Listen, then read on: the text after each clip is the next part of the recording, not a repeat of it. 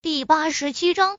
所以你暑假会去酒店做服务员，是因为你爸不给你生活费或者学费？沈贝依想想，还是问了出来。楚雨洁揉了揉他的头，微微浅笑，还不笨。我爸说不管我了，我为了想天天见你，没办法呀，只好自己挣钱了。沈贝依鼻腔一酸。不管他爱不爱这个男人，但是一个男人为了他如此付出，他依旧感动的没话说。我一点都不喜欢做那种弱智的什么会主席，可是想见你，想天天见你，所以就只好做了。我也不喜欢打篮球，可是你喜欢看，所以我也去学了。他继续云淡风轻的回忆着。沈贝一眼眶红了，心里骂他真是个傻子，却也感叹命运玩弄人。如果能早一点相遇，如果能早一点点，或许他此刻会动心也说不准。可偏偏一颗心注定了只能给一个人，他的心那天就给了宁少臣。他深吸了口气，走吧，我晚上陪你去，就当是对他这么多年的付出。一个小小的弥补吧。人心肉长的一个小男孩爱你，爱到成为一个男人，却依旧没有放弃。他心里触动很深很深，哪怕和爱情无关。你答应了。沈贝依点头后，楚雨洁突然抱起他，原地转起了圈。这是六年来他最开心的一天。好了，你把我放下来。沈贝一下意识的。看了看周围，好在剧组的人全部离开了。不过你得帮我善后，不能让人查到我母亲死前的遗言。在他还不明白到底是什么原因之前，他不想违背。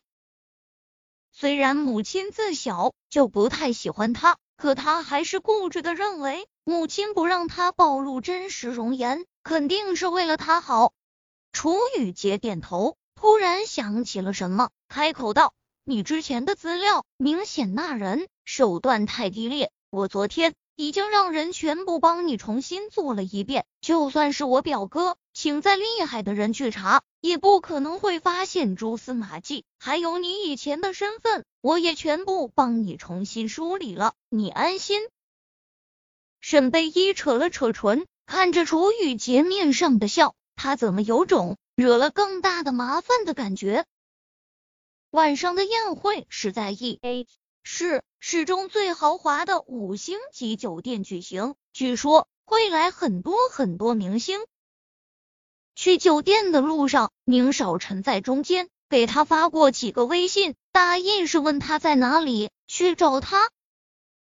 沈贝依怕被他发现了什么，故意说晚上想去镇上逛逛，很晚才回去。接着就把手机关机了。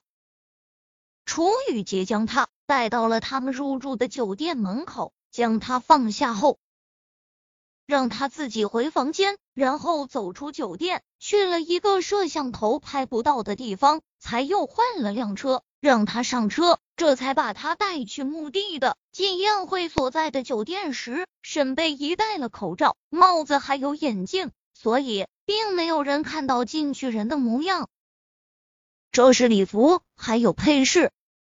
沈贝依在镜子前卸妆，见楚雨洁把东西放下后，并没有走的打算，转头瞪了他一眼：“出去呀，干嘛？难道还想看我换衣服？”恢复了真实身份后的他，性格也彻底恢复到了以前，开朗、大大咧咧，不拘小节，也轻松了许多。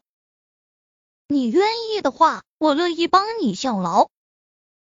沈贝依拿起身后的空盒子，朝他扔了过去。